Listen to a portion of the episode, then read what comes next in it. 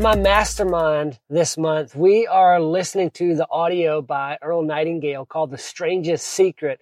And in that audio, he talks about focusing in on one goal until you achieve it. And somebody that is a member of my mastermind asked me, how do I narrow everything I want to do down to a single goal?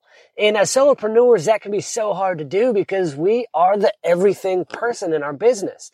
And so here's what I said to her.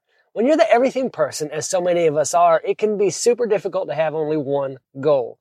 What works for me is to think of it as a pyramid with the the impact you want to have or the, the life you want to live being the goal at the top. And that builds on everything else. That, the top of the pyramid has to rest on a solid foundation.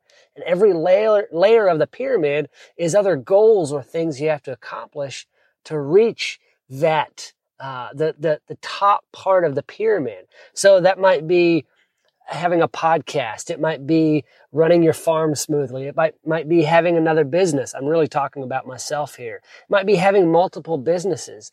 And with all of those things comes different individual goals, but they all work towards that one big goal. And what I said to her was, you can't you can't eliminate everything and only focus on the podcast and and eliminate the business and and all of those other things. There's also aspects. I mean, you, you have to.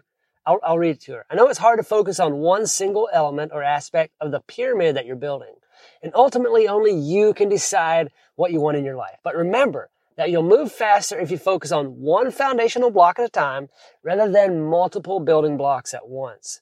So don't drop everything to focus on your food systems or your fo- podcast, but give appropriate time to what's necessary and then laser focus on one building block until it's running smoothly and then add the next block. I hope that helps.